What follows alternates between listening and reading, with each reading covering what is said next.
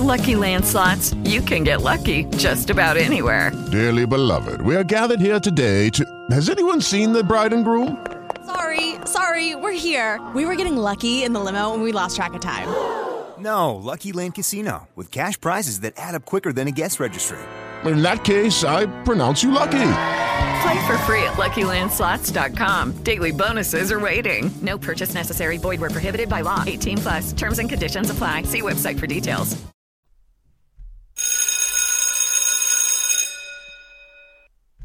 Cari spettatori e cari ascoltatori, eccoci per una nuova puntata di Aspettando il Giannizzero Nero. L'ultima, spero, penso, dedicata a Pyramid Dice, che è stato protagonista anche di una puntata di ieri sera degli Incantadado, che trovate su YouTube nel loro canale, in cui abbiamo ospiti io e Alessandro Lanzuisi di Ergoludo per parlare appunto di Pyramid Dice dal punto di vista del gioco. Quindi, se questi podcast vi stanno intrattenendo e presentando appunto il gioco dal punto di vista storico, dal punto di vista culturale, se vogliamo, insomma, eh, religioso per quanto riguarda gli antichi egizi, eh, invece là abbiamo parlato un po' più specificatamente delle meccaniche, di come è nato e tutto il resto, quindi vi consiglio di andare a vedere gli Incantadado insieme a tutti gli altri loro fantastici programmi eh, che, che, che, che trovate, insomma, una marea di roba su su um, gioco di ruolo, romanzi, insomma tutto quello che è nerd, andate là e lo trovate, quindi insomma questo assolutamente consigliato. E noi oggi cerchiamo di finire, come dice il titolo, eh, dei, architetti e architetti dei, eh, oggi noi cerchiamo di concludere appunto il nostro viaggio sulle ispirazioni egizie che hanno appunto portato alle carte e agli altri aspetti del, del gioco. Allora, io ammetto, ammetto che non mi ricordo siamo arrivati l'altra volta, mi pare a Montu. E... ma eh, o a Mut, forse a Mut che vergogna, non mi ricordo dove siamo arrivati. Vabbè, comunque sia.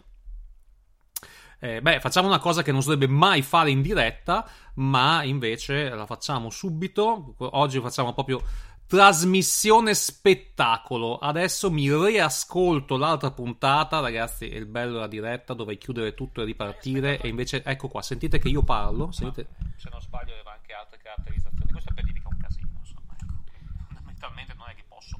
Eh riassumervi tutta questa roba in questi 45 minuti. Però, di base, Montu, dio della guerra. Divinità bellica, questo ne abbiamo parlato a Amon, mamma, Mut e figlio, se non sbaglio, Consu e cose. Perfetto, questo ragazzi un esperimento straordinario, una cialtroneria simile in un podcast forse non si è mai vista, ma visto che fra poco probabilmente cambierò tutto, eccoci qui a fare cose estremamente, estremamente sperimentali. Quindi abbiamo sentito assieme in diretta che sono arrivato a Mut. E quindi la prossima divinità di cui adesso parliamo, dopo la M c'è la N, è la dea Nate.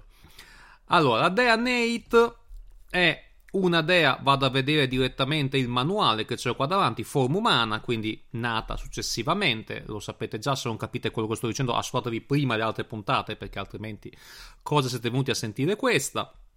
Eh, il libro descrive come diventare la caccia e la guerra, artefice delle armi dei guerrieri, guardiana dei morti in battaglia, insomma, rappresenta un po' come una Valchiria e il Valhalla. Ecco, sì, Mm, cioè effettivamente è una, dea, una divinità del nord, del basso Egitto, di Sais, che fu capitale, fu capitale nella, nella tarda, nell'epoca tarda.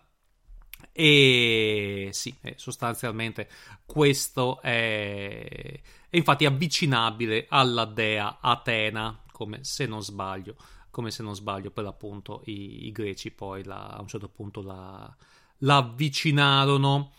E, e, poi anche la dea, la dea di una festività che si chiama Festa delle Lampade, di cui ci parla Erodoto, in cui accendevano luci notturne all'aria aperta, appunto queste lampade. Me le stavo già immaginando come quelle cinesi che volano, ma non, non era esattamente così. Benissimo, e questo è Nate. All'interno del gioco, Nate praticamente mette in riserva un gatto, cioè ammazza un gatto e tiene due punti fama, quindi appunto magna i gatti morti, potremmo dire in un certo senso. Ptah, ecco, Ptah è una divinità molto importante perché Ptah, eh, sì, si leggerebbe, la trovate come scritta Ptah.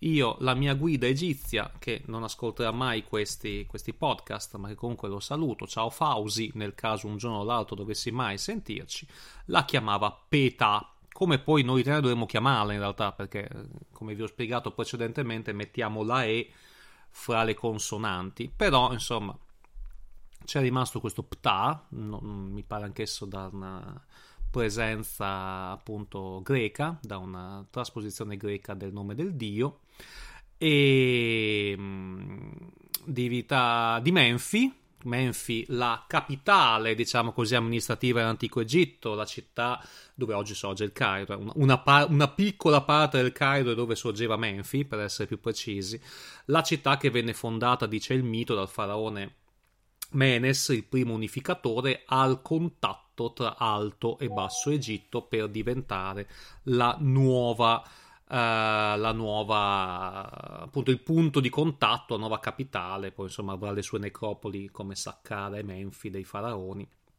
E Ptah, divinità umana, divinità che indossa un mantello molto stretto, infatti da qualche parte leggete a ah, divinità mummiforme, no, non è una mummia, è un, martello, è un mantello molto molto stretto, almeno così insegnavano a me, sto guardando velocemente eh, da altre parti viene scritto ancora mummificato, a me non pare che ci sia un collegamento tra Ptah e le mummie, ma potrei essere sbrandomi io. Eh.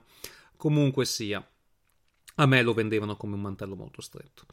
Ehm, è un dio creatore, perché è un dio che appunto genera, uh, genera tutto quanto, esattamente come l'Atum che abbiamo visto all'inizio dei tempi, solo che l'Atum, e adesso mi avete letto i bambini, perché non ve l'ho detto, genera le divinità eh, con un atto di autoerotismo Invece Ptah è una divinità molto più avanzata come concezione, nel senso che lui dice il nome di quello che vuole creare e quella cosa si crea. Quindi capite che siamo di fronte a cioè, fatti non pugnette, potremmo dire. Ecco, così adesso ci siamo capiti tutti quanti perfettamente. Quindi divinità decisamente più avanzata. Proprio questo suo aspetto di divinità creatrice eh, e anche considerato il patrono degli artigiani, degli architetti. Quindi un dio importantissimo in un gioco come questo dove fai l'architetto. Infatti, cosa fai? Sposti un dado nella cava per tornare a utilizzare tutte le carte usate tappate durante il lavoro corrente in più ti dà anche due punti fama quindi insomma è una divinità che ti fa rifare le cose più volte e meglio poi abbiamo Ra ecco Ra divinità di Eliopoli da cui proviene la quinta dinastia, mm, spero di ricordarmi bene, ma direi di sì.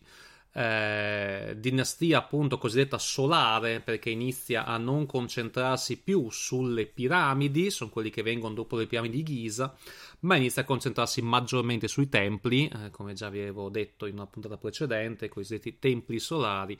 Ra è il loro dio ed è proprio in eh, ed è proprio grazie alla loro straordinario ufficio stampa che Ra appunto diventa una delle divinità più diffuse e adorate in Egitto e anche comodissima per fonderci gli dei locali, quindi a Tebe hanno il dio Amon che diventa Amon Ra, Atum Ra è attestato, insomma poi ci sono una serie di divinità patchwork che si attaccano tutte e Ra è sempre in mezzo, insomma.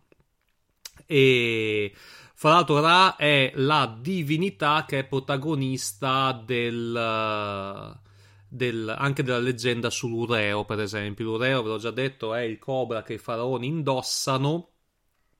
E, e, vi racconto questo mito proprio perché capite che, che noia mortale che sono, cioè sono miti quasi, non so, enigmistici più che, più che il dramma, la tragedia che vediamo nei miti greci. E lo stesso mito più noto, che, di cui vi ho già parlato, per quanto riguarda gli egizi, quello di, dello scontro fra Osiri e Isi, e, buonanotte, fra Osiri e Set, è comunque così diffuso, bello, eh? probabilmente perché i greci ci hanno messo moltissimo del loro e hanno un po' infiorato tutto. Comunque, tanto per capire questo mito di una noia mortale, Ra, uh, e anche quanto in realtà questi qui ragionano diversamente da noi, che, che si dica. Ra, uh, uno, Ra è dispotico, Ra è come Zeus in un certo senso, è il re degli dei, quindi è arrabbiato con tutti, ordina tutti quanti, rompe le scatole, insomma anche Zeus non è particolarmente amato dalle altre divinità. Finché a un certo punto, ma neanche le parti del suo corpo lo sopportano più, un occhio prende su e se ne va. Quindi Ra il mattino dopo si sveglia e dice: Oddio, ho perso un occhio. Am vedi che ha fatto questo. Se, tanto è un dio potentissimo, se ne ricrea un altro e passa tutto. Invece l'occhio va in giro per il mondo, va a vedere tutto quanto e poi a un certo punto si stanca decide di tornare da Ra, ma ah, non c'è più posto per lui, perché nel frattempo appunto Ra si è creato un occhio nuovo. Allora lui inizia disperatamente a piangere, Ra lo perdona perché dice, ah, anche perché l'occhio, cioè, oltre che piangere non è che può fare molte altre cose. Ra lo perdona, gli dice: Guarda, ho capito che ci tieni a me, e quindi però non, non, posso diventare una divinità con tre occhi perché non siamo in India.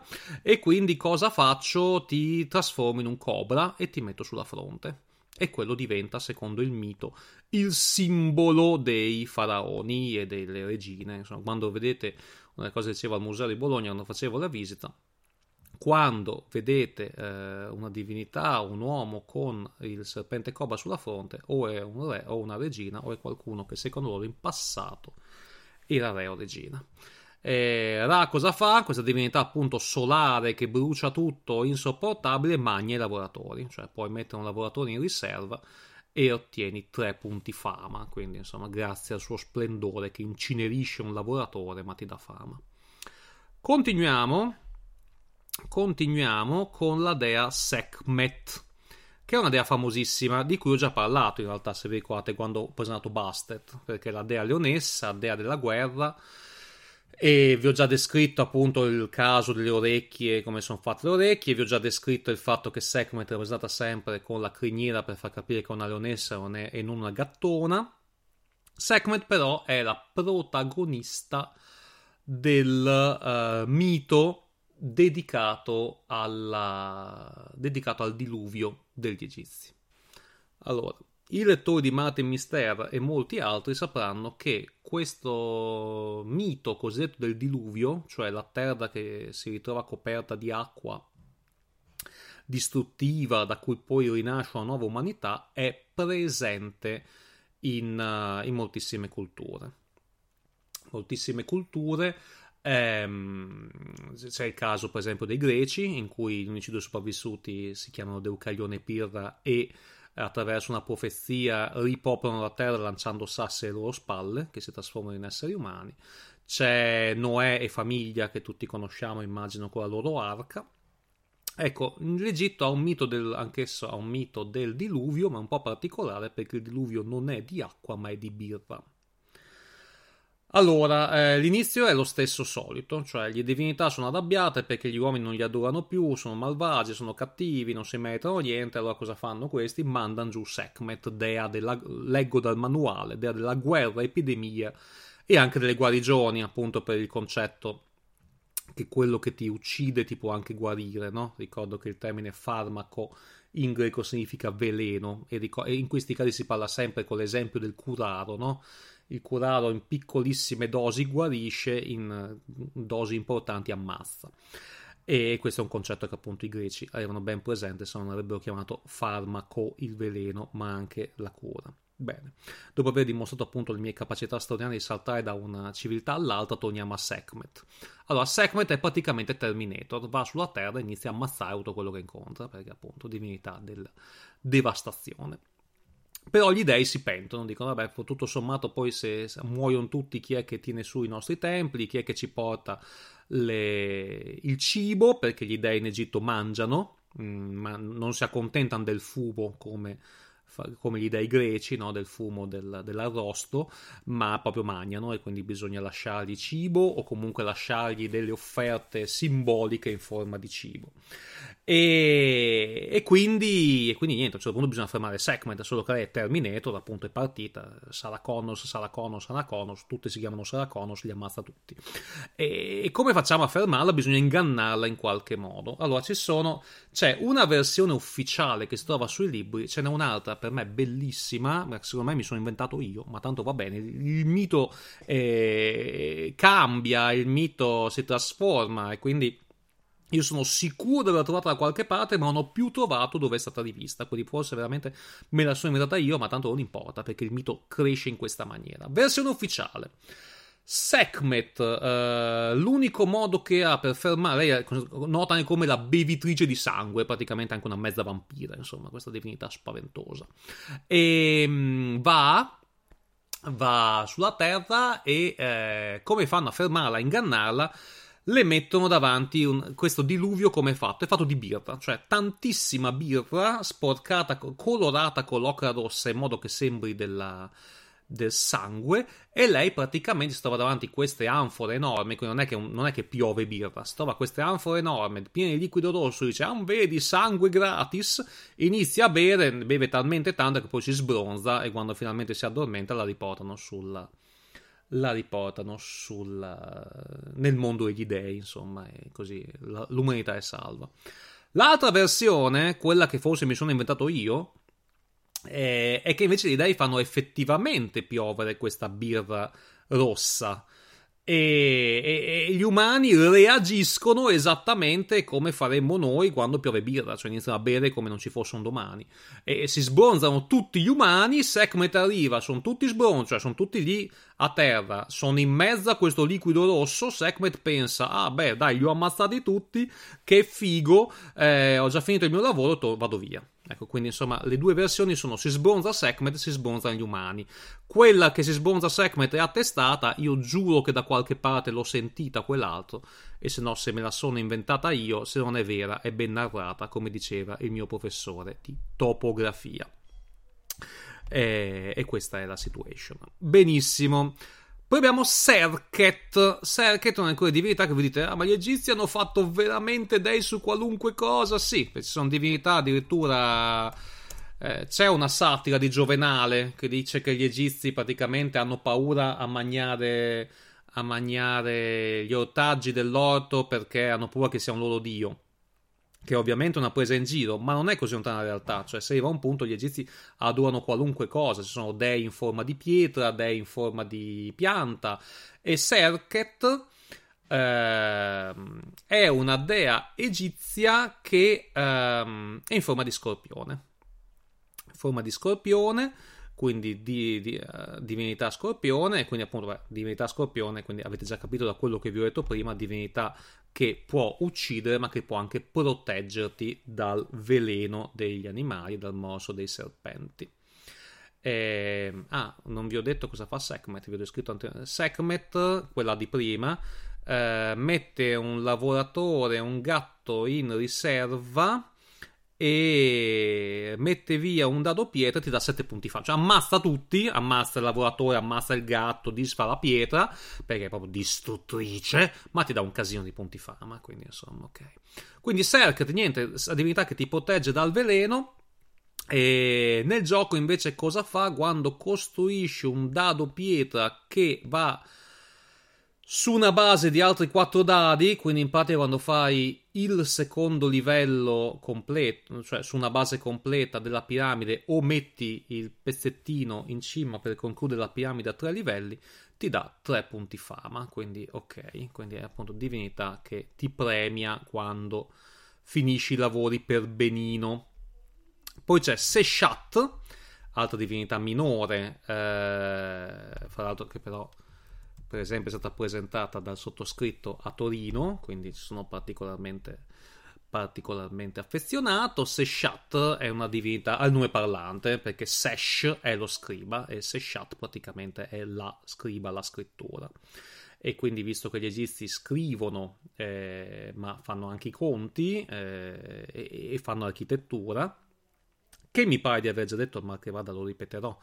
L'architettura è l'unica uh, forma artistica di cui conosciamo, che, di cui gli egizi tramandavano i nomi, cioè noi conosciamo nomi di scultori ma per casi estremi, perché abbiamo trovato il loro laboratorio, altrimenti non, non, li sapremmo. Invece, per quanto riguarda l'architettura, conosciamo delle opere principali i nomi perché è un'attività che viene considerata non artigianato ma arte effettiva o addirittura magia, cioè l'architetto ha il potere di disegnare qualcosa che poi diventa reale, che è come funziona la magia egizia, cioè, ricordo, eh, l'avevo sicuramente già detto, ma ripetuta Juvent, tutti i dipinti, le sculture che troviamo nelle tombe sarebbero dovute divenire reali nell'aldilà, o se preferite un'altra lettura più, più più particolare, più astratta, l'anima del defunto sarebbe finita dentro queste pitture e avrebbe vissuto lei lì dentro nell'aldilà. In, in entrambi i casi quello che rappresento diventa reale,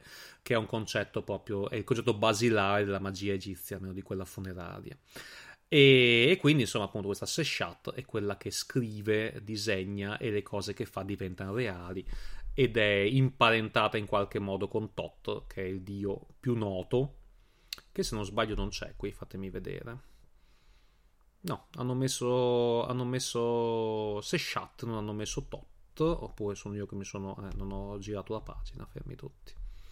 Fermi tutti, no, Tot c'è, quindi hanno messo sia Seshat che Tot. Ok, infatti mi sembra strano, Tot è uno dei dei più famosi.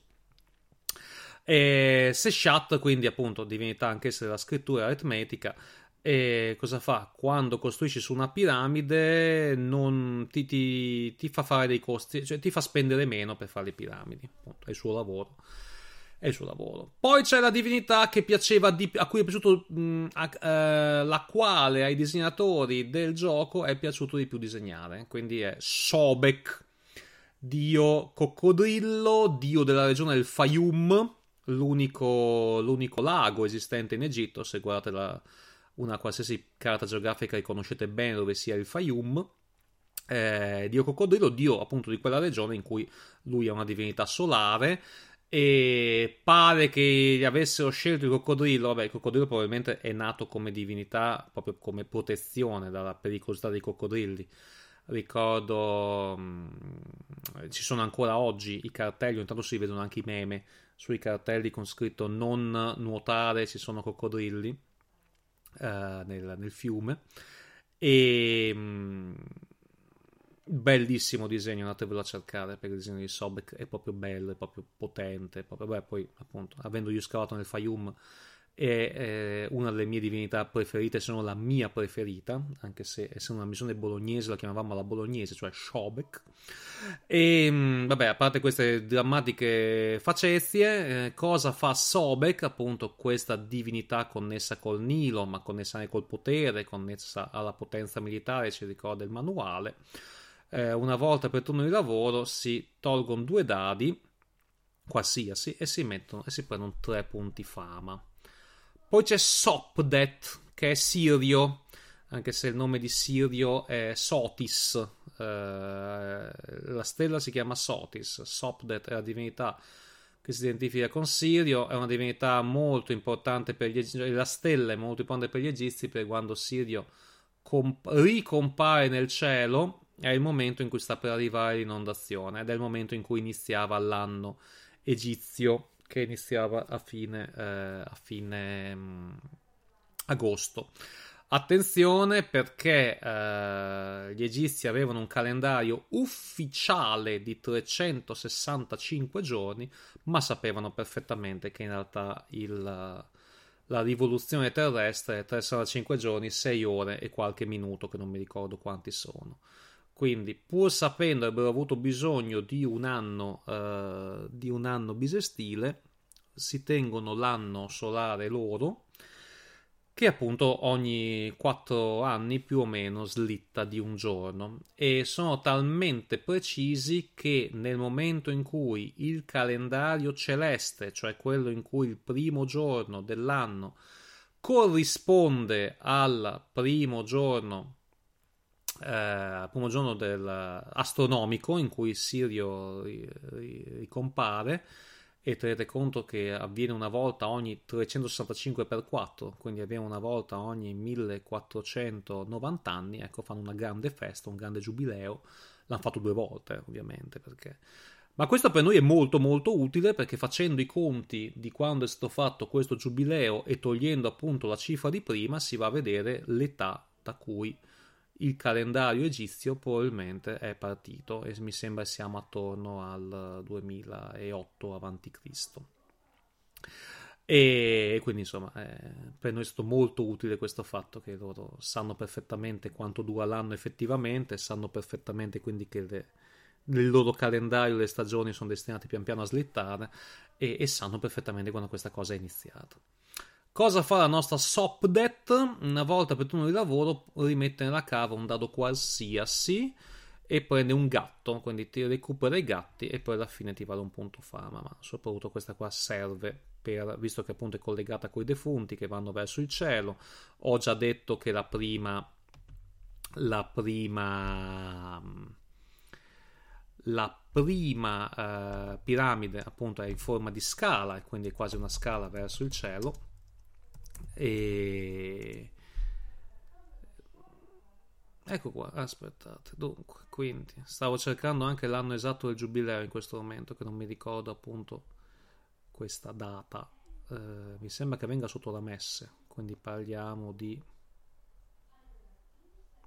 quindi parliamo sì di circa il 1000 e 2 no questo qua è il giubileo classico no. No adesso vabbè mm, non mi ero preparato. Sono andato ammetto sono andato direttamente sulla cosa. Sto anche facendo questa, queste piccole lezioni attaccandomi ai miei ricordi di quando ero, ero in, uh, a lavorare al museo di Bologna quindi ogni tanto mi vengono fuori cose che poi non riesco a ritrovarlo. Ecco qua comunque ogni 1460 anni e eh, perfetto, dov'è che hanno fatto il giubileo, però non l'ho trovato. Vabbè, insomma, mi, mi documenterò ed eventualmente me lo, me lo vi darò poi le date effettive.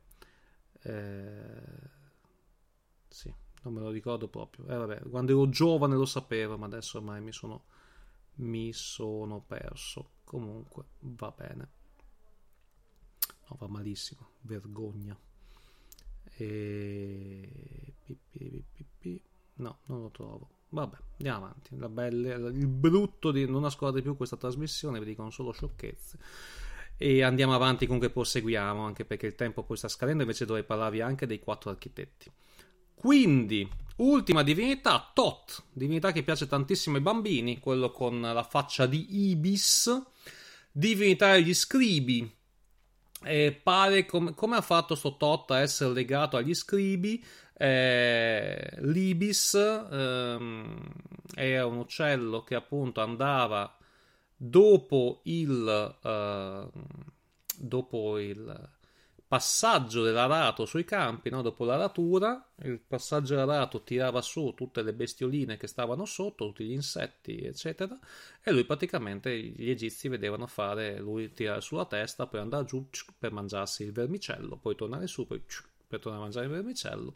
Ed è praticamente lo stesso, mm, lo stesso movimento che fa lo scriba che segna le quantità. Guarda le quantità, si abbassa la testa per andare a scrivere sua, sul suo papiro eh, la quantità appunto che deve segnare, poi torna a alzare, guarda la quantità dopo di derrate, di, di, di, produzione di frumento, va giù, torna a scrivere, eccetera, eccetera. Insomma, questo dovrebbe essere la ragione per cui al dio della scrittura è stato dato un, eh, un aspetto appunto di ibis. E eh, cosa fa nel gioco? Nel gioco eh, dà punti fama aggiuntivi per i lavoratori scartati, i lavoratori morti, diciamo noi, che, insomma, perché quando man mano che tu più, più mh, mm, costruisci cose che ti danno fama in questo gioco e più devi scartare lavoratori che eh, muoiono malissimo durante la costruzione di questa piramide per no- la nostra grande gloria, la nostra grande fama. E quindi, insomma, Tot ti dà fame, cioè più fai cose belle e più Tot, che appunto scrive e descrive quello che avviene, ti aumenta la fama che sta avvenendo.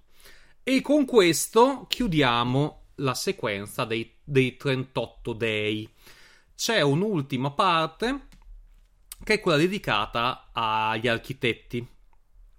Allora, gli architetti sono i protagonisti del gioco in solitario, nel senso che sono quattro plance differenti in cui, ehm, in cui abbiamo eh, livello dal più basso al più alto, diciamo come come capacità in un certo senso del, dell'architetto o come divinizzazione, se vogliamo, dell'architetto, eh, o come fama, insomma, dell'architetto, sono quattro nomi, Snefu, Emiunu, Amenhotep e Amenofis. E Amenhotep, o Ameno, scusatemi, Amenhotep e Imhotep. Quindi, chi sono questi quattro qua? Vabbè, Snofu ne abbiamo già parlato. È il faraone che per primo tentò di farsi fare la piramide con le pareti lisce. E quindi l'abbiamo già visto, ne abbiamo già parlato ampiamente nella prima puntata, e c'è il dubbio che lui stesso sia stato l'architetto di se stesso, e quindi insomma si è meritato il ruolo di primo scontro per il solitario. Poi c'è Emiunu, che in realtà appunto è un architetto pazzesco già anche lui, abbiamo una statua bellissima che sta al, a Hildesheim, proprio nello stile dell'antico regno, molto realistico. Cioè, noi siamo abituati a statue egizie, no? Con la faccia tutti uguali, anzi, spoiler, le, buona parte delle facce dei sarcofagi erano copiate paro paro dalle statue ufficiali dei faraoni, come dire, io divento come lui, io divento un dio come lui. Ecco, nell'antico regno invece le statue sono ancora molto realistiche e quindi sono proprio dei ritratti in un certo senso. E di Emiun abbiamo una bellissima statua a Hildesheim nella sua, nella sua posizione classica seduta, eh, da, mm, appunto seduto come lo scriba insomma, del, del Cairo. E, mm, no, non come lo scriba del Cairo, scusate, come il, il notabile del Cairo. E, um, ed è il progettista della piramide di Cheope, quindi insomma fondamentalmente Visir, se non sbaglio anche imparentato con Cheope, eh, sì, perché era nipote di Snofru, erano tutti parenti all'interno della dinastia, e quindi lui insomma un architetto decisamente, di cui ci è arrivato il nome, decisamente importante. Poi abbiamo eh, due architetti che non di cui, che appunto se Snofru era già dio di base perché tanto era il faraone e Emiunu, grandissimo architetto ma eh, non, non, divinizzato, il terzo livello di difficoltà invece prende il nome di Amenhotep, figlio di Abu, che eh, invece è, è, un architetto che poi divenne, divenne divinizzato successivamente eh, prima come anche se viene disen- divinizzato soprattutto come filosofo, come grande sapiente, come guaritore. In realtà anche quello dopo diventerà divinizzato come guaritore, ma ehm, perché appunto evidentemente c'è questo concetto molto forte dell'architettura che ho già detto legato alla magia. La magia è quella che costruisce le cose la magia è quella che risistema le cose quindi ti fa guarire. Chi è questo Amenhotep? è l'architetto di Amenhotep III del faraone. Notate che i nomi sono più o meno sempre quelli. E, ehm, e chi è questo Amenhotep III? è solamente il principale il faraone noto per essere il più grande costruttore fra tutti i faraoni, insomma. Eh, se Totmes ehm, eh, secondo è noto per essere il più grande faraone combattente, ne ho già parlato nella battaglia di Megiddo, recuperate le puntate se volete su YouTube. Ecco, Amenhotep, figlio di Abu, invece è il eh, è proprio il, l'architetto del faraone costruttore. Quindi, insomma, è, è una figura particolarmente importante. Amenhotep poi riempi- ampliò il tempio di Karnak, insomma, fece... Eh, gli egizi stessi all'epoca di Erodoto ricordavano ancora questo faraone come grandissimo costruttore.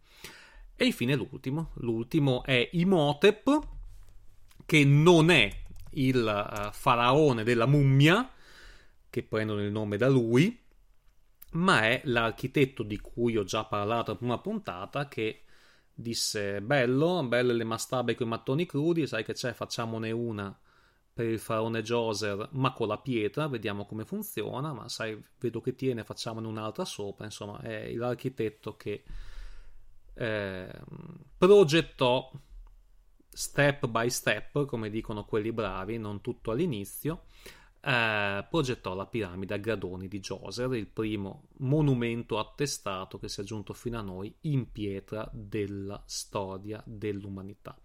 Anche lui diventa una divinità e anche lui diventa sostanzialmente una uh, divinità guaritrice. C'è anche da dire che appunto devono avere tanti quei problemi fisici che ti attacchi dove puoi, chiedi l'aiuto di chiunque del dio Bess, di Motep, di Amenotep, eccetera, eccetera, per cercare sollievo o guarigione. Benissimo, ecco qua. Io direi che ho fatto un leggero approfondimento su tutte le principali eh, figure che troviamo in Pyramid Dice. Giusto per dirvi che appunto il gioco è molto carino, eh, non è un gioco storico, non è una simulazione storica, ma in ogni caso si è fatto il possibile per eh, legarlo con comunque l'ambientazione eh, presente a, su di sé. L'unica cosa che non perdono mai a Luigi Ferrini è che, ma questo ve lo dico a livello di battuta, ma per il gioco era fondamentale che avvenisse, è che le tre piramidi, Cheope, Kefren e Menkaura, o Micherinos, che dir si voglia, vengono costruite in contemporanea. E questo l'ho detto Luigi Ferrini non ti perdonerò mai. Il gioco in realtà adesso a parte gli scherzi è molto carino. L'ho, l'ho provato io stesso il giorno appunto della, dell'inaugurazione della, dell'evento di Torino. Ho anche vinto quindi insomma quando vinco mi diverto sempre. Quindi dategli una chance. Fra l'altro ieri eh, Alessandro Lanzuri diceva che eh, ha avuto un ottimo impatto anche in America in 60 negozi fra Canada e Stati Uniti l'hanno giocato in contemporanea e, sono contento. Oggi è il 18 gennaio, in realtà è il day one della sua distribuzione ufficiale. Infatti, mi sono arrivate già le notifiche da parte di un po' dei, dei gruppi di, di, negozi online e non a cui sono iscritto.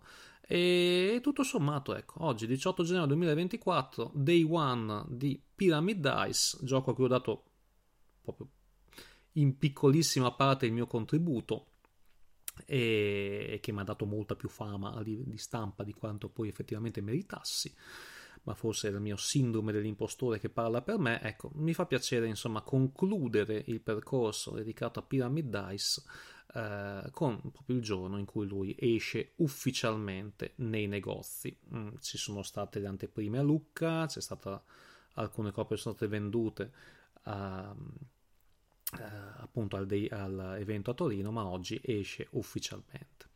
Quindi, prima di chiudere, eh, io ringrazio ancora una volta tutti quelli senza cui non avrei potuto insomma, vivere quella straordinaria emozione che è stato l'evento di Torino.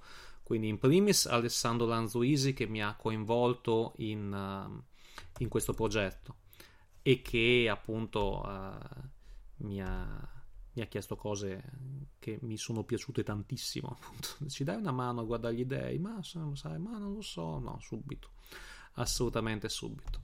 Poi ovviamente devo ringraziare Paolo Veronica di MS Edizioni, che ho conosciuto a Torino, persona splendida e molto molto interessata al, anche appunto all'aspetto storico che c'è dietro il gioco, eh, che sono i distributori qui in Italia. Luigi Ferrini, altra persona splendida che ho conosciuto a Torino, e di cui fra un po' vi parleremo anche dell'altro gioco che ha fatto di recente, dedicato a, all'impero romano nel primo secolo, nei primi secoli d.C., ma questo poi lo metto fra parentesi e vedremo poi. Eh, Daniele Ossini che ha organizzato l'evento di Torino e che appunto è stato straordinario, forse per me lo manderei a, a Sanremo al posto di quello che c'è. Lorenzo Conti, che è l'altro uh, sviluppatore del gioco, ah, Daniele Rossini è anche sviluppatore del gioco, e poi i due fantastici, eh, i due fantastici artisti del gioco. Andatevi a vedere le immagini, ribadisco, perché hanno dato comunque uno stile molto moderno e molto particolare, Kentin Regn e Oscar Casell.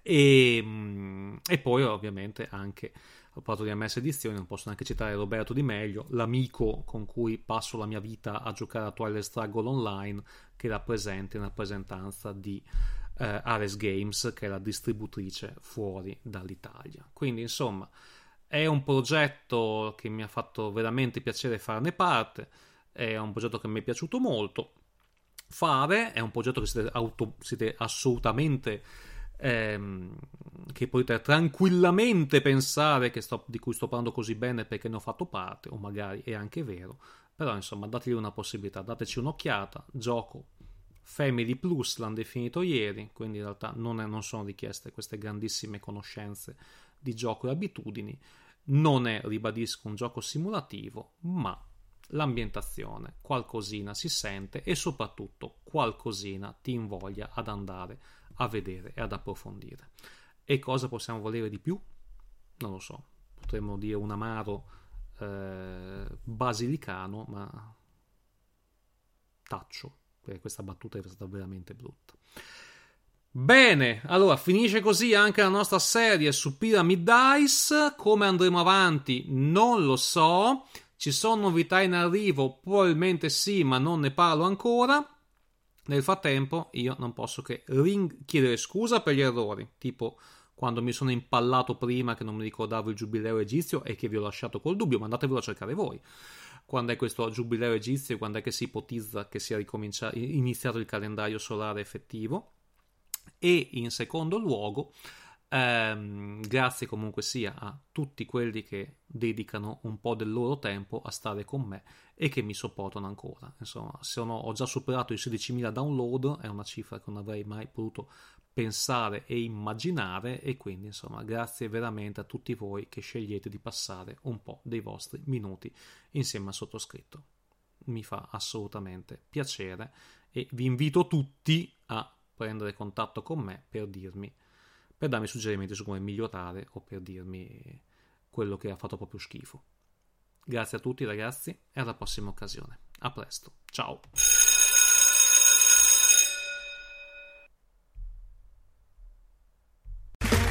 Okay, round 2. Name something that's not boring.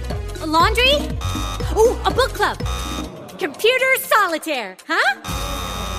Ah, oh, sorry. We were looking for Chumba Casino. That's right. ChumbaCasino.com has over 100 casino style games. Join today and play for free for your chance to redeem some serious prizes. ChumbaCasino.com. No purchase necessary. Full prohibited by law. 18 plus terms and conditions apply. See website for details.